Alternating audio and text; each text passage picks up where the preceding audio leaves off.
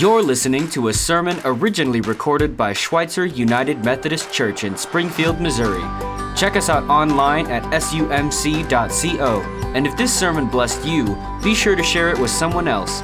Thank you so much for listening. Now, on to the message. If you would please direct your attention to the screens. We're going to be reading, uh, starting off with the scripture for the, for the day in Romans 2 verses 1 through 11. You may think you can condemn such people, but you are just as bad, and you have no excuse. When you say they are wicked and, and should be punished, you are condemning yourself. For you who judge others do these very same things. And we know that God, in His justice, will punish anyone who does such things. Since you judge others for doing these things, why do you think you can avoid God's judgment when you do the same things?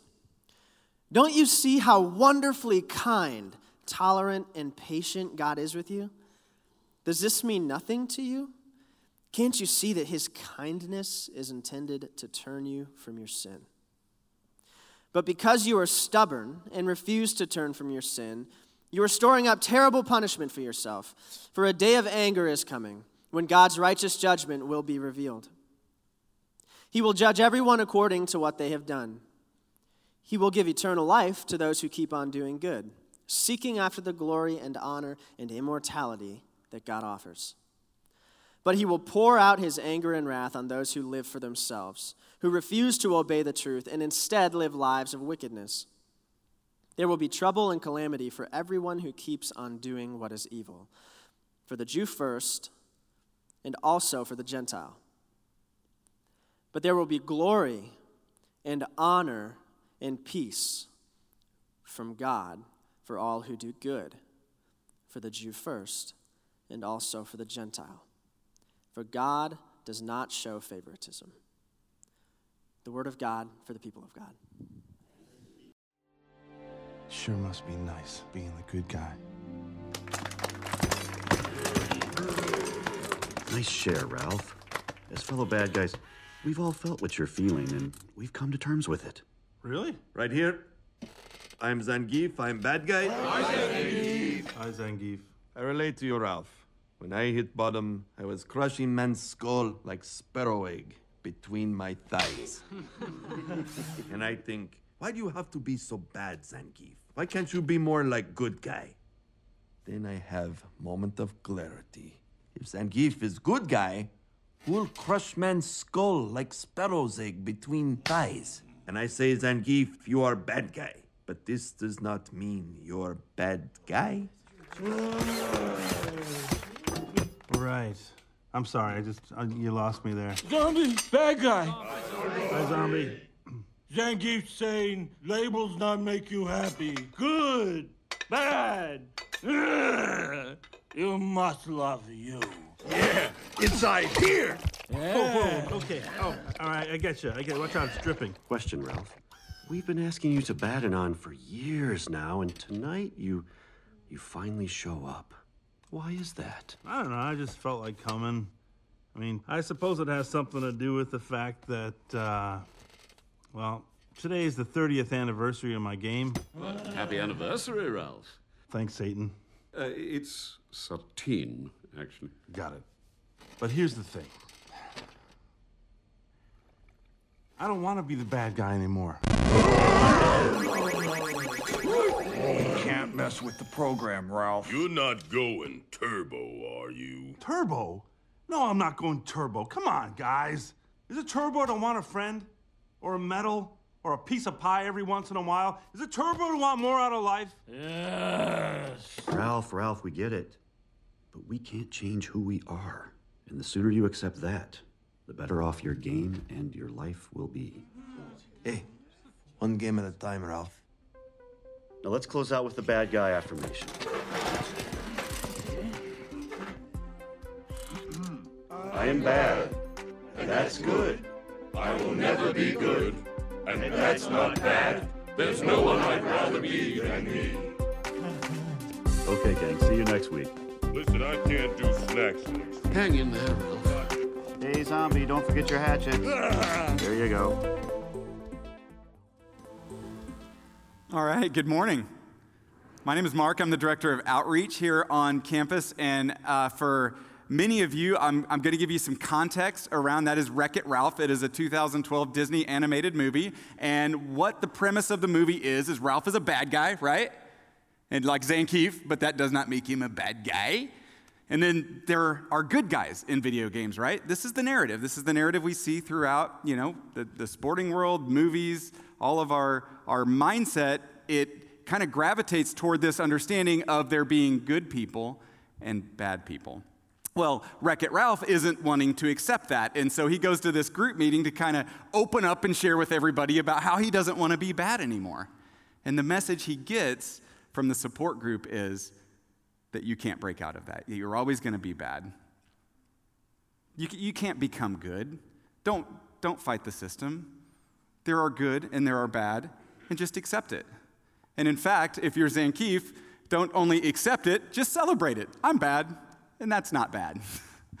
and so, what, uh, what we do as we transition now from chapter one into chapters one through three in the book. How many of you are following this in Sunday school classes and small groups in the Roman study?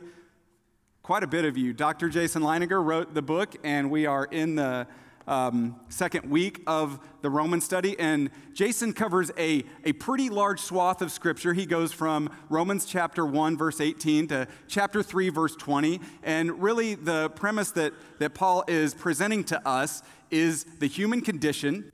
Like, where are we all at? What do we do with sin? And what do we do with how we treat each other? And then, what is God's response to that?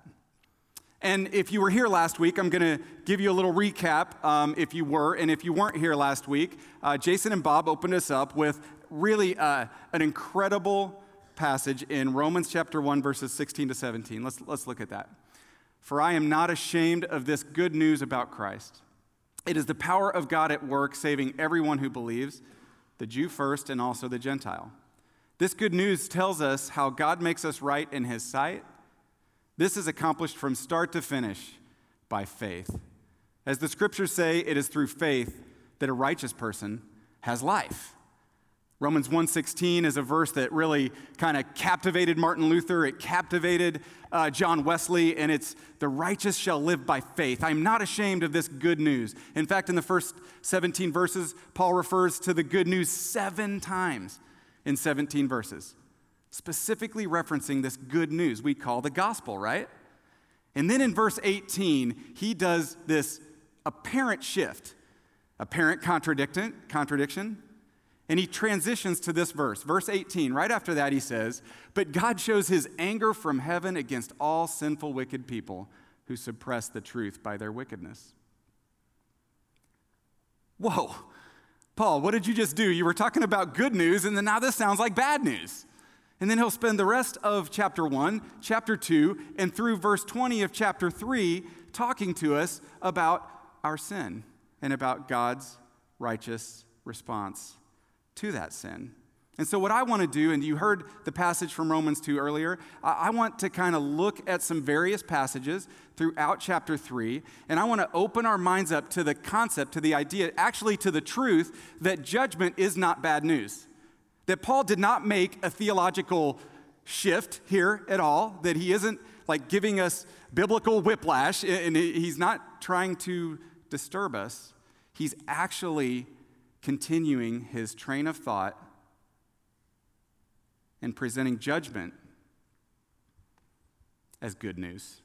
We're going to look at judgment in three different aspects of it that present judgment as good news. The first is that judgment is universal. Look at Romans chapter 3, verses 20 or 10 and 12 through 12. As the scriptures say, this is quoting the Old Testament, Paul says, No one is righteous, not even one.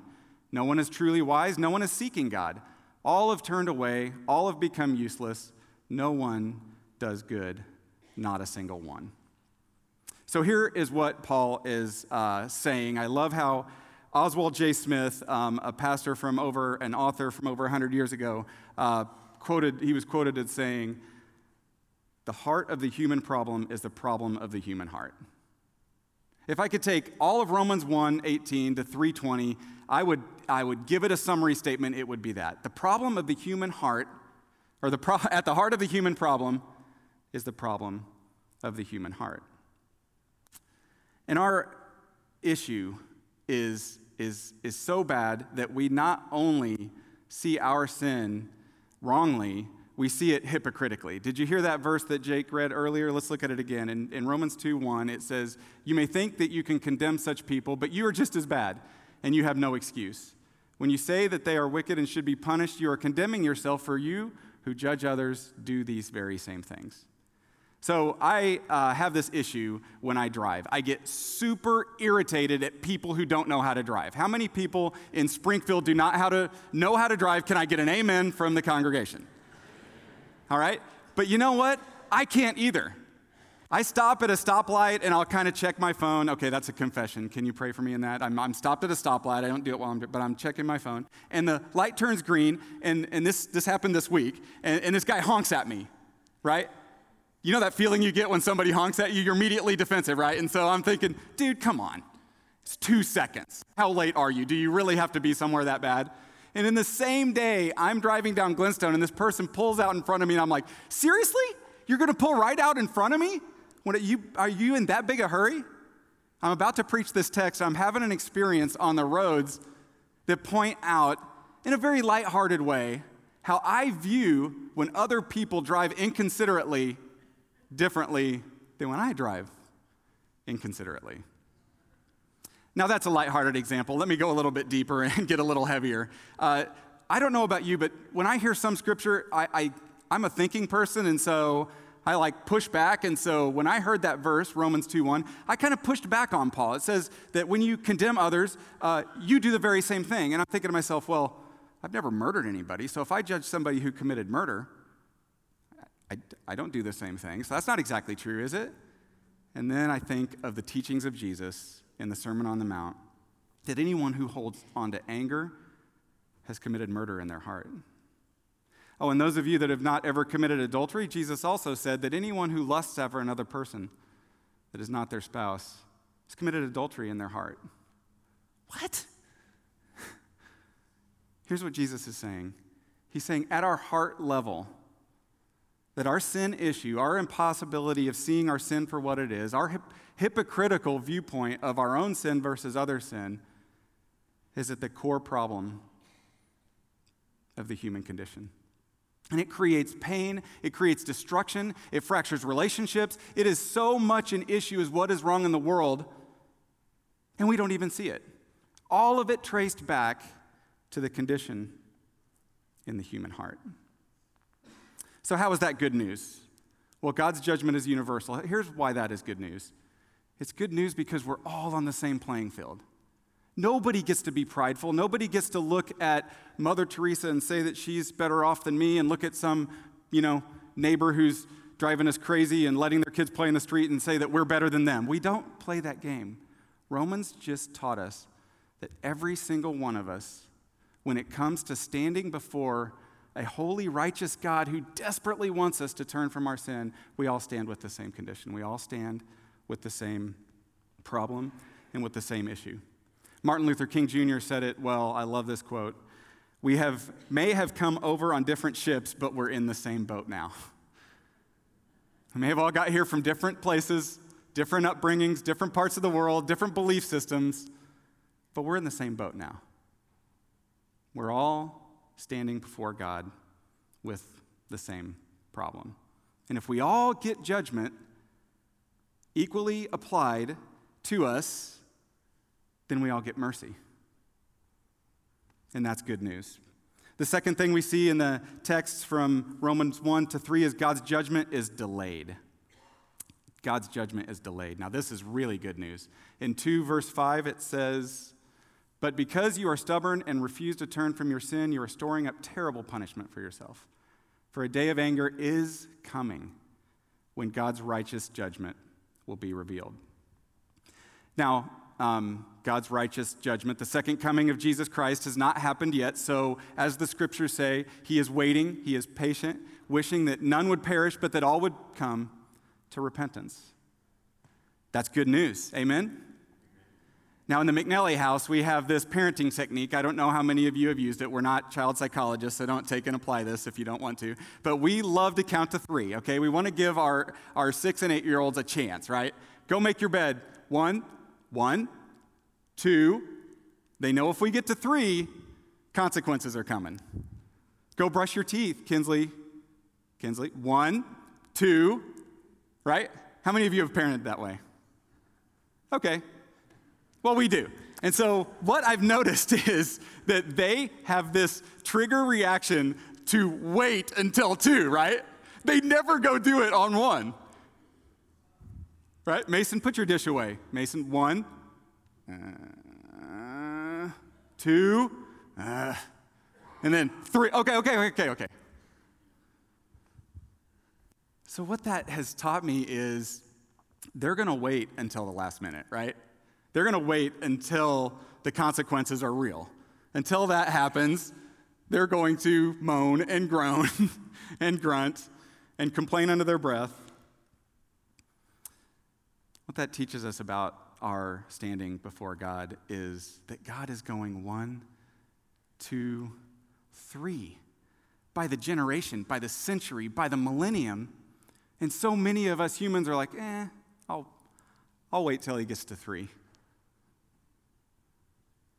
And the true Christian, the person that understands judgment, the person that understands how badly and deeply God loves us and wants to turn us from our sin, not just so that we can get a ticket to heaven someday, but so that we can start living in close intimacy with Him and intimacy and unbroken relationships with each other. God is up in heaven saying, Don't wait till I get to three. Don't wait. Yeah, I'm patient and I'm tolerant and I'm kind. The scripture this morning, in the midst of all of the judgment of Romans 1 to 3, don't you see that God is patient and tolerant and kind? That it is His kindness that is meant to turn us away from our sin. Matt Myers is a guy who came to faith at Church at the Center about four years ago, and um, there he is. Yeah, he, he showed up back at Church at the Center last week, is re engaging, so we're excited to see Matt back. Uh, but his testimony is pretty amazing. He was a drug dealer, grand theft, all of that stuff, and he ended up doing time for uh, going and this, this massive um, stealing project uh, from a, one of those uh, storage places. So he was like clearing out multiple storage places. And, uh, and he got tipped off. And so he's got the trailer, he's got all of it, and he pulls up to the gate. It's the middle of the night, and all like a TV show, there are all these Suburbans and federal agents. He goes, Mark, you know what I did? I go, know what? He goes, I put my hands up. and then I went to prison. I didn't play well with others.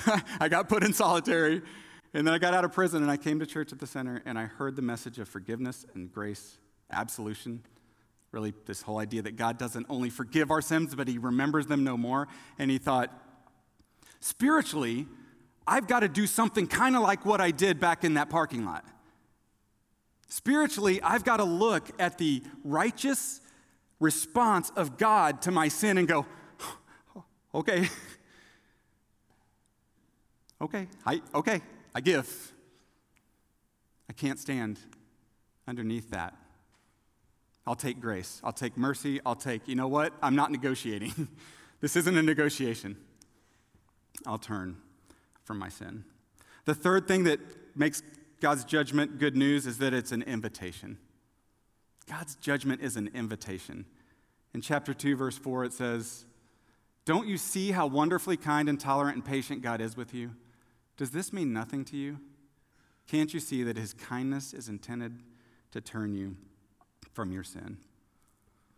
You see, even through the message of judgment, God is wooing us, God is calling us, God is inviting us, God is asking us, God is pursuing us.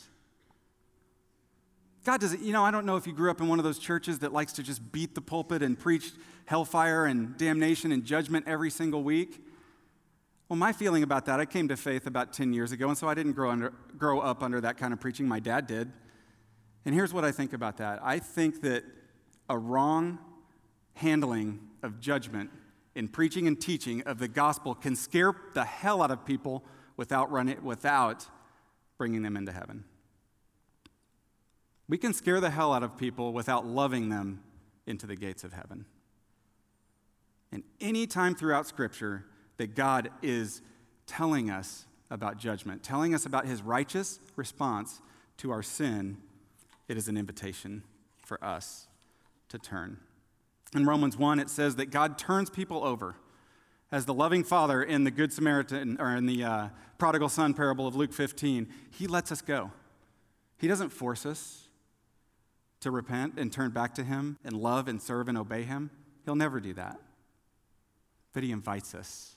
He's waiting for us, like the father on the porch when he sees us coming back, turning from our sin, arms open wide, saying, Yes, you don't get judgment, you get mercy. Three things throughout this text that show us God's pursuing us. In Romans 1:20, it, say, it says that he's displayed himself to all the world through creation. In 2:15, it that says that God wrote his law on every human heart, Jew and Gentile, and that he entrusted all of his revelation to the people of Israel. We see God calling out to us without forcing us, but calling us and inviting us back to himself. In Romans 2 28 to 29, Paul says, For you are not a Jew because you were born of Jewish parents or because you have gone through the ceremony of circumcision. No, a true Jew is one whose heart is right with God. And true circumcision is not merely obeying the letter of the law, rather, it is a change of heart produced in the Spirit, by the Spirit. And a person with a changed heart seeks praise from God and not from people. So, the solution, if the heart of the human problem is the problem of the human heart, then the solution to the human problem is the changed heart. It's us recognizing where our sin places us before a holy and righteous God, how it's destroying our relationship with Him and each other, and responding to that by turning away from it. It's the biblical word repentance. This passage presents God um, as a judge, and I absolutely believe that that is one of the metaphors through Scripture of, of how we understand God. But one I think that might be even more helpful today than that is God as a, as a physician, as a doctor. How many of you have been to the doctor before? Right? All of us have been to the doctor. This is a universal experience. And so the metaphor of God as a doctor, Jesus is referred to as the great physician. You may have heard him referred to as that and we know God as a healing God, is that if you come to a doctor and you've got a terminal illness, you've got a serious problem, and the doctor figures out what it is, has the diagnosis, is 100% positive of it, and then doesn't tell you, just lets you go. No, everything's all right. Just keep up what you're doing. And sends you out that doctor's office to go back to living your life the way you were with no idea or concept of the thing that it is that is eating you up, that is tearing your body apart, would we see that doctor as a good doctor? Would we believe that that doctor has his, his or her patient's best interest at heart? We wouldn't, would we? What we see through the text in Romans 1 through 3 and the presentation that Paul gives us of God's judgment is God as a loving doctor at, at our bedside, sharing the news with us that seems like bad news, but it really leads us to a full understanding of the good news. Now, what I want to what I want to close with is seeing repentance, seeing God's kindness through the lens of Jesus. Because some people might think, well, it said God's kindness is meant to lead us to repentance. So, what is that? What is God's kindness? Is it a concept? Is it a thing? Is it a teaching? Can I find it somewhere else in Scripture? God's kindness isn't a thing, it isn't an idea or concept, it's a person. God's kindness is a person. God's kindness is Jesus Christ. Because in Jesus, God's judgment is universal. In Jesus, God didn't remain in heaven and look down and give us Holy Scripture, which is good, and send the Holy Spirit, which is good. He decided to come himself.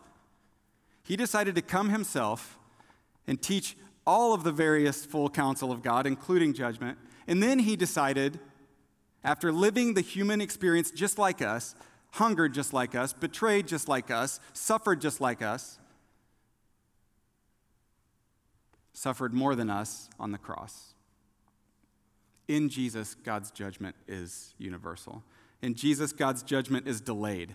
You see, we, we find throughout the Old Testament and New Testament that God is waiting, He's patient. In the Old Testament, He's sending prophets. In the New Testament, obviously, Jesus comes, and the Spirit is constantly working on the church, Jesus' bride, you know, bringing, back, bringing us back to Him continually. In Jesus, we see God's judgment is delayed. In Jesus, God's judgment is an invitation. On the cross, Jesus' arms are wide open now, in Roman crucifixion, it was necessary for them to nail his hands up on the cross like this. But do you see the imagery? What is the posture of every human being before a hug, right? It's this it's the arms out. This is the position, this is the posture of God toward every one of us.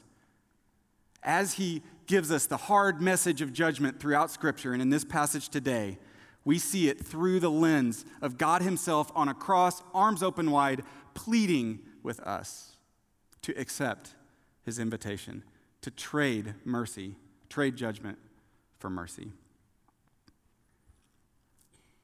If you remember the Wreck It Ralph clip, uh, Ralph has this thing inside of him that each one of us needs. He was a bad guy, and he didn't want to be a bad guy, he wanted to be a good guy. God wrote his law on every single human heart in this room today. God is wooing every single one of us in this room today. And just like Wreck It Ralph, we need to, to spark, to kindle, to stir that desire to turn back to God. That may not have happened for you in your life. You may not have turned to God, turned away from your sin. Some of us, we, we fall back, right? We come to God, we have this amazing relationship, and then for whatever reason, we might walk away from God. But the message today is that God's kindness is leading us to repentance. In the Wreck It Ralph, the tagline on the Bad-Anon banner, I don't know if you noticed that, was for anyone who ever needed a restart on life.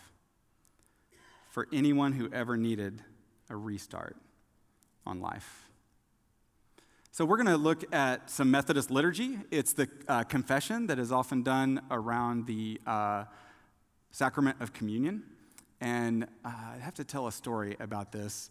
At Church at the Center, we were doing um, the communion liturgy every week for a while, just to try to help teach the people the reasons. You know, you put the communion out there, and people that are just coming fresh to the church, are coming back to the church, and, and, you put the body and blood of Jesus out there and, and you don't explain what it is. We saw that really causing a lot of trouble. And so we started doing the liturgy and we came to this confession, and, and, and we're going to read it in a second, but it's, it's kind of heavy. All of us, those of us together today that will read it, um, it's pretty heavy. It's, it's confessing that we have fallen far short from God. It's agreeing with Romans 3, the passage that none of us have done right. That even in our good works, sometimes we have bad motivation. Have you ever done something really good for somebody or to somebody and then looked back and go, why was I doing that? Was I doing that to impress somebody? Was I doing that to gain their favor? Was I doing that to look, you know? Sometimes even our good works are badly motivated. In which case, we have a sin problem. And so this, um, this large African American lady, she was so sweet, just this kindest heart. She was bringing her husband, when she could drag him, she would bring her husband. He was nice, not as into it. But the, the three uh, high school kids would come, and, and they were great. And we were really loving and growing in relationship with them. And we started doing this, and she came up to me and she goes, I can't come here anymore. I was like, What? She goes, Yeah, I can't come anymore. That, that confession you read, that's not true about me. I'm a good person. And I was like, Well, here's what it's really saying it's, it's saying that we are, um, if after we come to Christ, we're saints and we're sinners, you know, and the whole issue with our we want to be good, we turn to God, we can be good, we can open up our life to the Holy Spirit and have the fruit of, but we still have the sin nature, and we're confessing that together before God. No, I, I won't do that. Can I not say it? I was like, well, you can you can not say it, but it's what we believe. And she said, I'm so sorry I can't come back here. And that broke my heart. But it also gave me a moment of, like in the, a moment of clarity. Gave me a moment of clarity. When it comes to judgment, when it comes to teaching everything about God, not only His mercy and grace, but His righteousness, His holiness, and His judgment, and His right response to sin, we cannot waver, we cannot cave, we cannot do anything but present the fullness of the gospel. And she hasn't been back, and it breaks my heart. But we're going to say this confession, and anyone in the room, if you're not there yet, um, and you want to talk to a pastor or myself about making this step in your life, this huge step to turn from your sin and, and to turn to the kindness and patience and mercy of God, receive salvation, you know, talk to Jake or Bob or Jason or Jim or myself. For the rest of us, for all of us that want to make this confession today our own, let's say these words together. Merciful God, we confess that we have not loved you with our whole heart. We have failed to be an obedient church. We have not done your will. We have broken your law we have rebelled against your love. We have not loved our neighbors. We have not heard the cry of the needy. Forgive us, we pray. Free us for joyful obedience through Jesus Christ our Lord. Amen. Would you pray with me? Father God, thank you for your holy scriptures. Thank you for your Holy Spirit. Thank you for sending your Son to show us that your judgment is good news that he accepts and receives and has offered himself to be judgment in our place for our sin so that we might receive relationship with you, intimacy with you, purpose with you. We ask that you would come into each one of our hearts, turn those of us that have yet to experience this grace and this reconciliation with you turn us to you. For all of us who are your children, who have your Holy Spirit, stir us to worship, stir us to be thankful, stir us to give you the right praise for offering us mercy. We love you. And we respond really with the only thing we can our hands up in the air in surrender to your glory. Amen.